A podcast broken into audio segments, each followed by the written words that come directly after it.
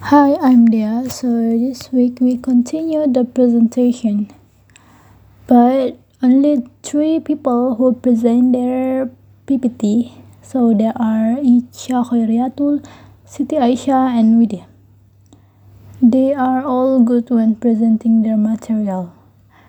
And I remember that Isha Khairiatul was used wise concept in the beginning of her presentation and also I got daddies to record their slide in Microsoft Teams. And there are still many students who haven't presenting their PPT because there is not enough time.